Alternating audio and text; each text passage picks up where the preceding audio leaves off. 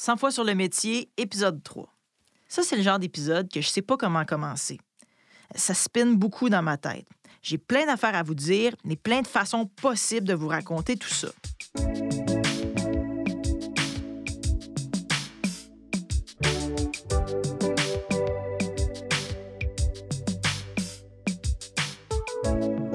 En gros, je réalise qu'au travail, on n'a pas tous la même énergie.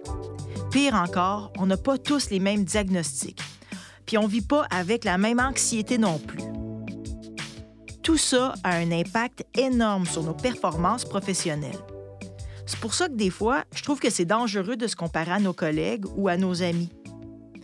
Quoique, dans cet épisode, on va aussi montrer que de se comparer, ça peut nous faire évoluer aussi. Je m'appelle Marie-Hélène Frenette-Assad. Vous écoutez 100 fois sur le métier.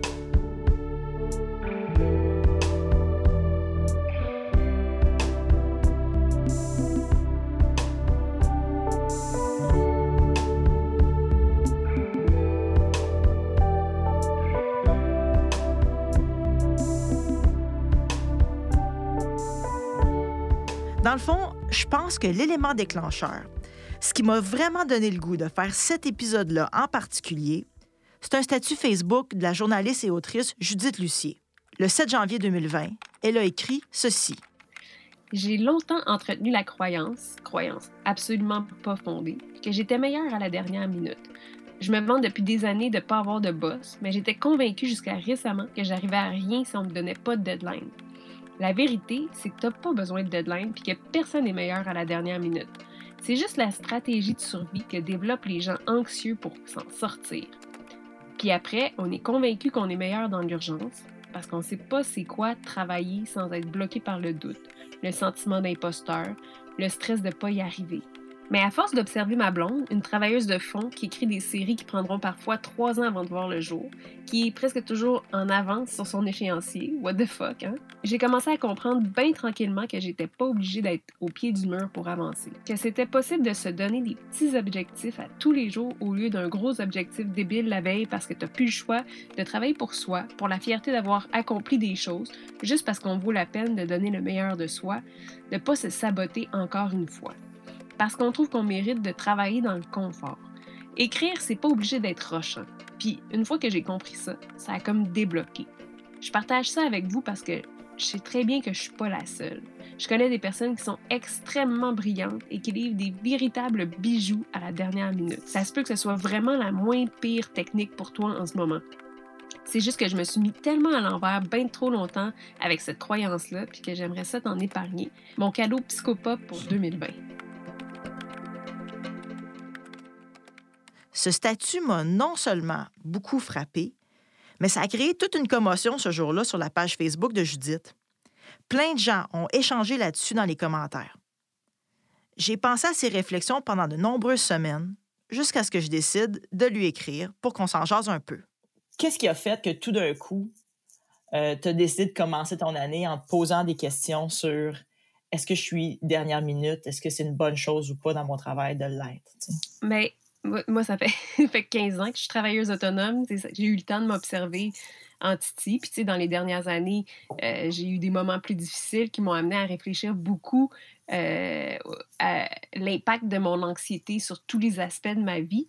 Puis ce 7 janvier-là, ben ça faisait quelques jours déjà que je réalisais, que je prenais conscience en fait de l'impact de l'anxiété sur mon travail, sur mes capacités de, de, me concentrer longtemps. Tu sais, moi j'ai toujours travaillé à la dernière minute, puis j'ai toujours eu l'impression que c'était le meilleur mode de fonctionnement pour moi, alors que en réalité c'était 100% une stratégie pour contourner mon anxiété. Euh, puis tu sais, mon anxiété qui se manifestait de toutes sortes de façons, là, sentiment d'imposteur, euh, sentiment de pas être compétente, euh, ces voix intérieures qui te disent tu vas pas y arriver, t'es pas assez bonne, t'es pas à la hauteur. Euh, puis, puis je me mettais dans cette situation-là de travailler à la dernière minute qui est très inconfortable, même si pour moi, à ce moment-là, c'était la moins pire stratégie pour travailler, ben, il, reste que c'était super inconfortable. Puis au début janvier, je venais d'avoir un contrat de, rédaction d'une biographie euh, pour lequel les délais étaient très, très courts. Puis j'étais super motivée à avancer dans cette biographie-là, puis à, livrer mes, mes, mes, mes chapitres non seulement à temps, mais un peu à l'avance parce que je trouvais que l'échéancier était serré, justement, puis je voulais qu'on ait du, du lustre. Jamais j'avais travaillé de cette façon-là. Puis je réalisais, ben, c'était peut-être mon sentiment d'être exactement à la bonne place, de, de, de, me sentir compétente dans mon travail qui pouvait me permettre de, de me dire, ben, j'ai tout ce qu'il me faut pour avancer. Euh, avance.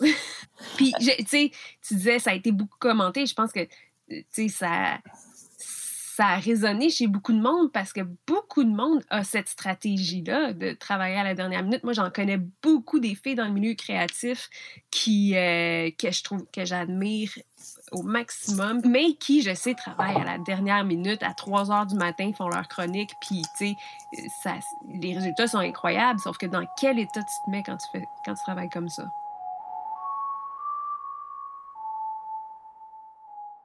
Judith, on parle justement d'anxiété. C'est sûr que quand on se met dernière minute, on se met dans une situation de danger. Est-ce que ça t'empêche, mm. tu sais, quelque chose qui s'en vient, est-ce que ça t'empêche de dormir? Est-ce que tu y penses tout le temps? Tu sais, je pense que c'est à la fois une, stratégie, une mauvaise stratégie et euh, un état par défaut. Tu sais, c'est comme le stress me paralyse, donc j'avance pas.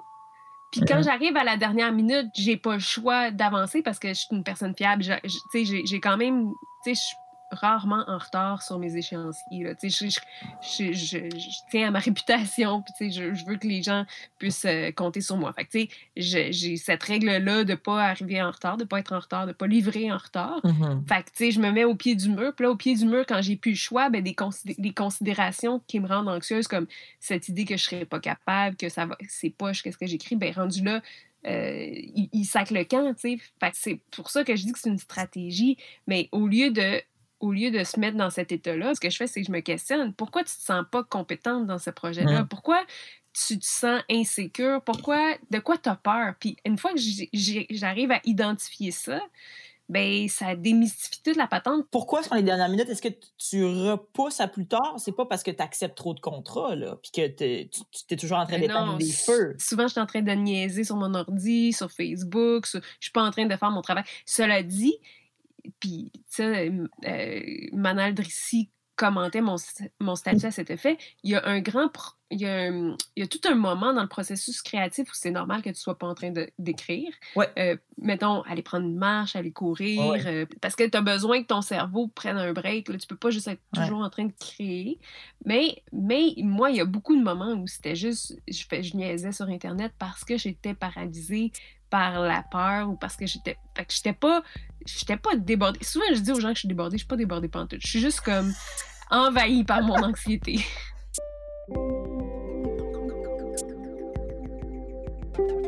Je pense que ce qui m'a le plus frappé dans ce que disait Judith c'est que moi je suis incapable d'être à la dernière minute. Ça me terrorise. Puis moi je suis pas une fille de première version. Faut que je me relise, que j'y revienne le lendemain à tête reposée. Je peux juste pas me permettre d'être à la dernière minute. Moi, ça me rendrait bien trop anxieuse. J'aurais trop peur d'échouer. Puis l'échec, ça me rappelle le secondaire. Puis je veux plus jamais revivre ça. Il y a quelques années, au début de ma réflexion sur le travail, j'ai décidé de passer tous les tests en neuropsychologie. Puis j'ai eu un pas pire bouquet de diagnostics. Judith m'a avoué qu'elle aussi avait un diagnostic de TDAH, même si, selon elle, c'est plus son anxiété qui pose problème dans sa vie. Je me suis demandé justement si on pouvait faire un lien entre le TDAH et l'anxiété. J'ai décidé d'en parler avec la docteure Anne-Karine Gauthier, celle qui m'a évaluée il y a quelques années.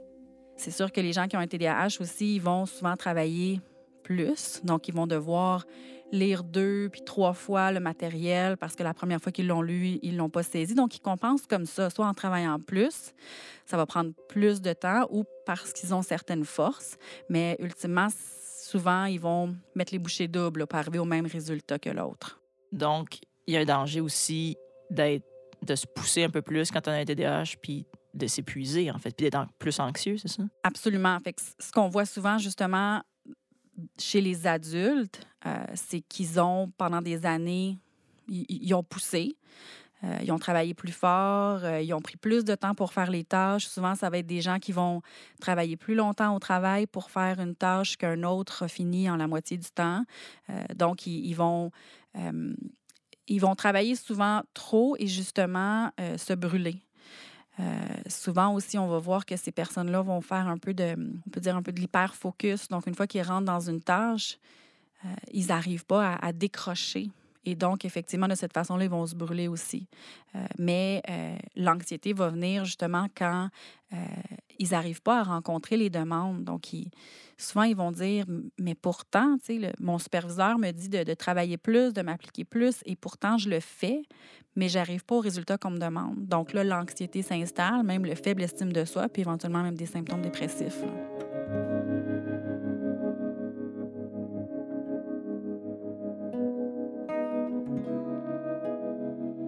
Pense qu'une chose qui serait vraiment intéressante à mentionner, c'est qu'il euh, y a beaucoup, beaucoup d'adultes qui viennent pour l'évaluation du TDAH. Et puis, euh, il s'avère qu'ils n'ont pas de TDAH. C'est de l'anxiété. Cliniquement, ça va se présenter souvent euh, pareil. Donc, c'est-à-dire que dans la vie de tous les jours, ils n'arrivent pas à se concentrer, ils décrochent vite des tâches, ils oublient des choses, évidemment. Puis quand on creuse en évaluation, là, en évaluation ces personnes-là ils n'ont pas de réelles difficultés ou en tout cas pas qui sont très importantes au niveau de l'attention puis des fonctions exécutives. Donc, eux, on leur dit, c'est vrai que dans la vie de tous les jours, c'est vrai que tu n'arrives pas à te concentrer, à t'organiser, tout ça, mais c'est pas causé par le déficit de l'attention, c'est dans ce cas-ci de l'anxiété. On voit aussi la même chose avec la dépression. Euh, donc, c'est un portrait qui va se ressembler. Puis en neuropsychologie, on est capable de euh, distinguer les deux. Ce qui devient difficile, c'est que des fois, on peut aussi avoir les deux.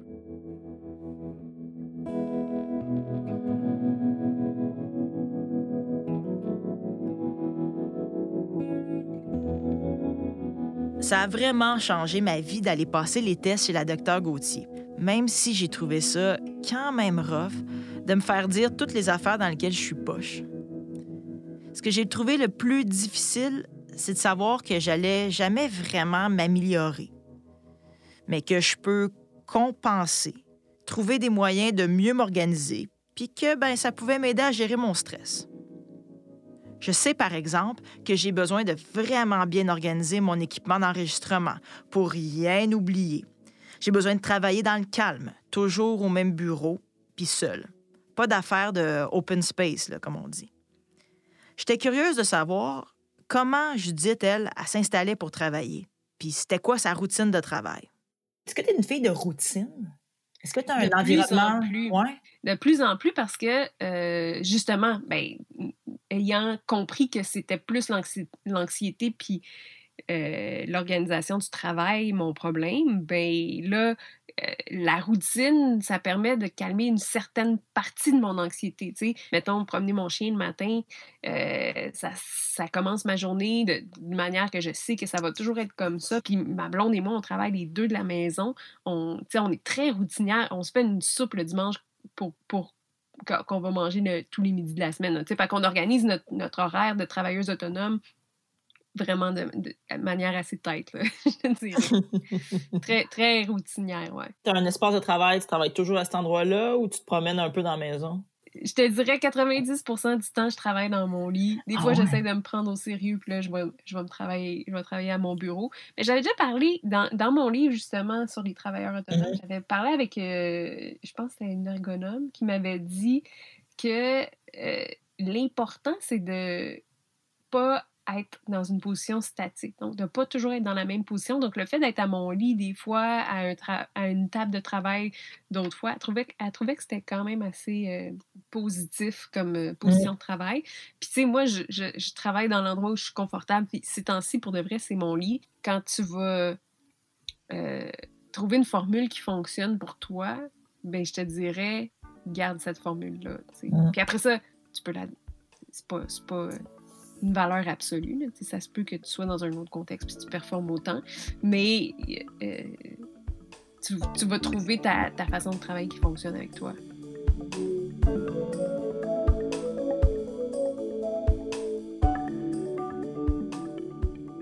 Est-ce que des fois se comparer, est-ce qu'il y a ce danger de se comparer, est-ce que ça nous motive ou est-ce que ça nous angoisse, est-ce que ça nous décourage? Euh, moi, ça me motive. Euh, tu sais, j'ai passé l'année passée, j'étais allée au salon du livre avec euh, plein, plein, plein d'auteurs au salon du livre de cette île. Puis on est dans le salon du livre de la côte nord, on est comme tout un peu cloîtrés ensemble les auteurs. Puis je, voyais Simon Boulris. Et lui là, j'ai vu dès que dès qu'il y a un trou de libre il va, il, se met sur son ordi puis il travaille. Moi, si j'ai 25 minutes devant moi, je vais me dire ah c'est pas assez, j'ai pas, pas le temps de me plonger dans mon. Ben non, fait que lui, il appelle ça travailler dans ses trous. Puis moi, ça, j'ai observé ça, je l'ai vu. On, puis on, est capable de mesurer le résultat après. Euh, pour moi, c'est hyper inspirant. Tu sais, des fois, des journées où je suis moins productive, je suis comme, OK, ouais, travaille dans tes trous. Tu sais, je me, je me parle de même. Ça m'a vraiment intrigué, cette histoire-là, de travailler dans ses trous. Puis à quel point cette méthode avait inspiré Judith à moins procrastiner à l'approche d'une date de remise j'ai décidé de parler à Simon Boulris, auteur, comédien et scénariste.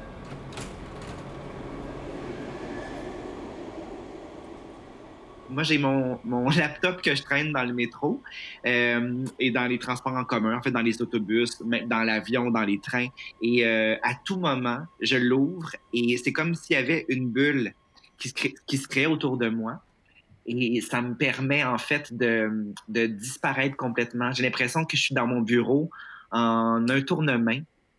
Et euh, donc, des fois, même, c'est un, peu, absurde, mais des fois, dans le métro, euh, quelqu'un s'assoit à côté de moi un peu trop près et j'ai l'impression qu'il est dans mon bureau. Qu'est-ce qu'il fait si près de moi? Je, suis vraiment comme dans une bulle. En fait, ma, bulle se crée facilement et je réalise, moi, je pensais que c'était tout à fait normal, mais je réalise que c'est un atout que j'ai, en fait, de pouvoir m'isoler euh, quand je le désire et de pouvoir prendre, euh, comme Judith Lucille dit si bien, euh, des petits trous dans mon horaire, puis être aspiré par le travail, puis ça peut, c'est pas besoin d'être un trois heures de travail comme Judith en a besoin. Moi, c'est vraiment, ça peut être un dix minutes, puis en dix minutes, je peux être efficace.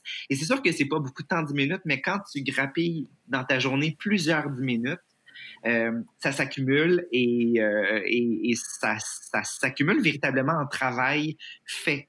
Euh, donc, au terme de mes journées, des fois, j'ai l'impression que j'ai pas vraiment travaillé, puis finalement, tous mes textes sont un peu avancés. Mais tout à fait, parce qu'on dit souvent de toi que tu es un auteur prolifique. Donc, les gens doivent te demander un peu c'est quoi ton truc? Donc, tu leur réponds quoi? La phrase que j'entends tout le temps, c'est dors-tu? Hmm. Et, euh, et, mon Dieu, que je dors. Je dors vraiment mon 8 heures par nuit. Puis, tu sais, je pense pas que je pourrais fonctionner. Moi, je suis vraiment quelqu'un qui a besoin de sommeil et je suis très, euh, je suis pas du tout actif le matin. Donc, je suis très dans une forme d'indolence. Là. Euh, quand je me réveille, je suis vraiment pas intelligent tout de suite. non, mais je pense qu'il faut juste se connaître dans nos. Pour moi, c'est ça véritablement l'atout, c'est bien connaître notre créativité, puis à quel moment elle s'exprime. Parce qu'on n'est pas, on est tous profondément différents.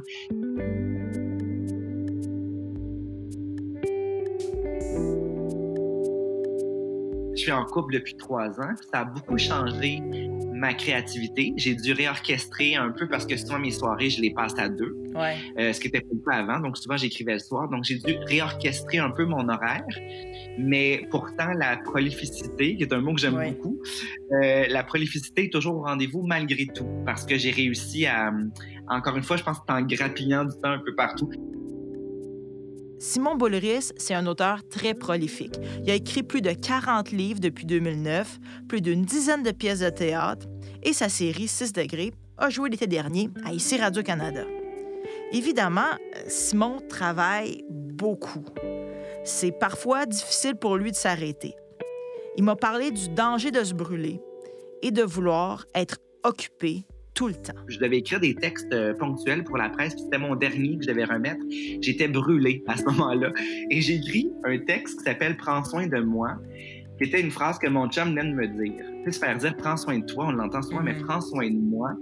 Euh, j'ai trouvé ça bien percutant comme phrase, donc j'ai intitulé mon texte comme ça, et c'était sur l'espèce de tourbillon grisant dans lequel les travailleurs autonomes souvent sont, sont pris. C'est un peu, tu sais, moi je, le vois souvent comme ça, c'est si on est courtisé, euh, c'est comme ça prouvait notre valeur. C'est complètement euh, maladif comme regard. Tu sais, pas parce qu'on pas parce qu'on te sollicite que tu as plus de valeur qu'un autre du tout.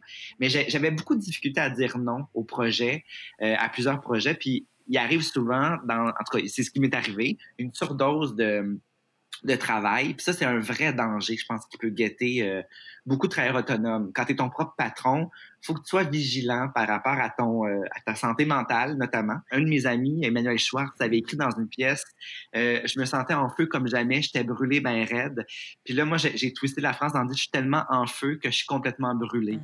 Le paradoxe que ça représente, me plaisait beaucoup. Encore aujourd'hui, je trouve ça assez juste de mon année dernière. Donc, ça a été une année où j'ai essayé d'être plus vigilant. J'ai appris à dire non pour que mon agenda puisse respirer puis que j'ai les espaces d'errance dont je te parlais. là J'en avais plus l'an passé. je pense que c'est nécessaire d'en préserver. J'ai besoin de temps pour aller euh, regarder des auditions sur The Voice en Australie. Ça me fait beaucoup de bien dans ma créativité.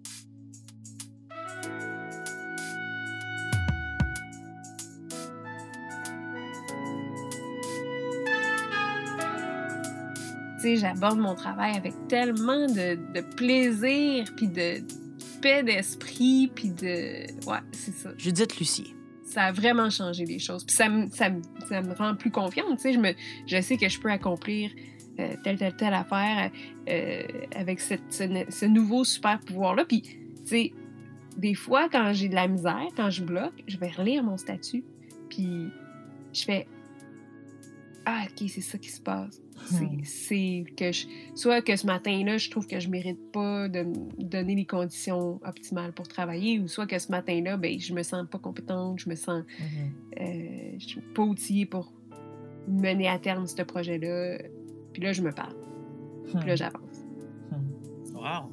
Des fois, hein, les statuts Facebook, c'est pas juste une perte de temps. Non! non, c'est très psychopop, hein. Puis, moi, en général, je trouve que la psychopop, c'est pas une perte de temps. C'est vraiment. Ça peut vraiment te débloquer sur un moyen temps, là. J'aime ça.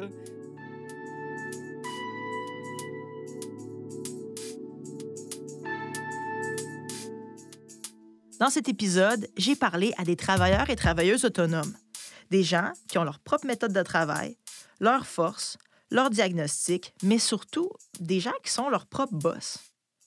Dans le prochain épisode, je parle à des boss, justement, puis je me questionne sur leur impact dans notre vie au travail.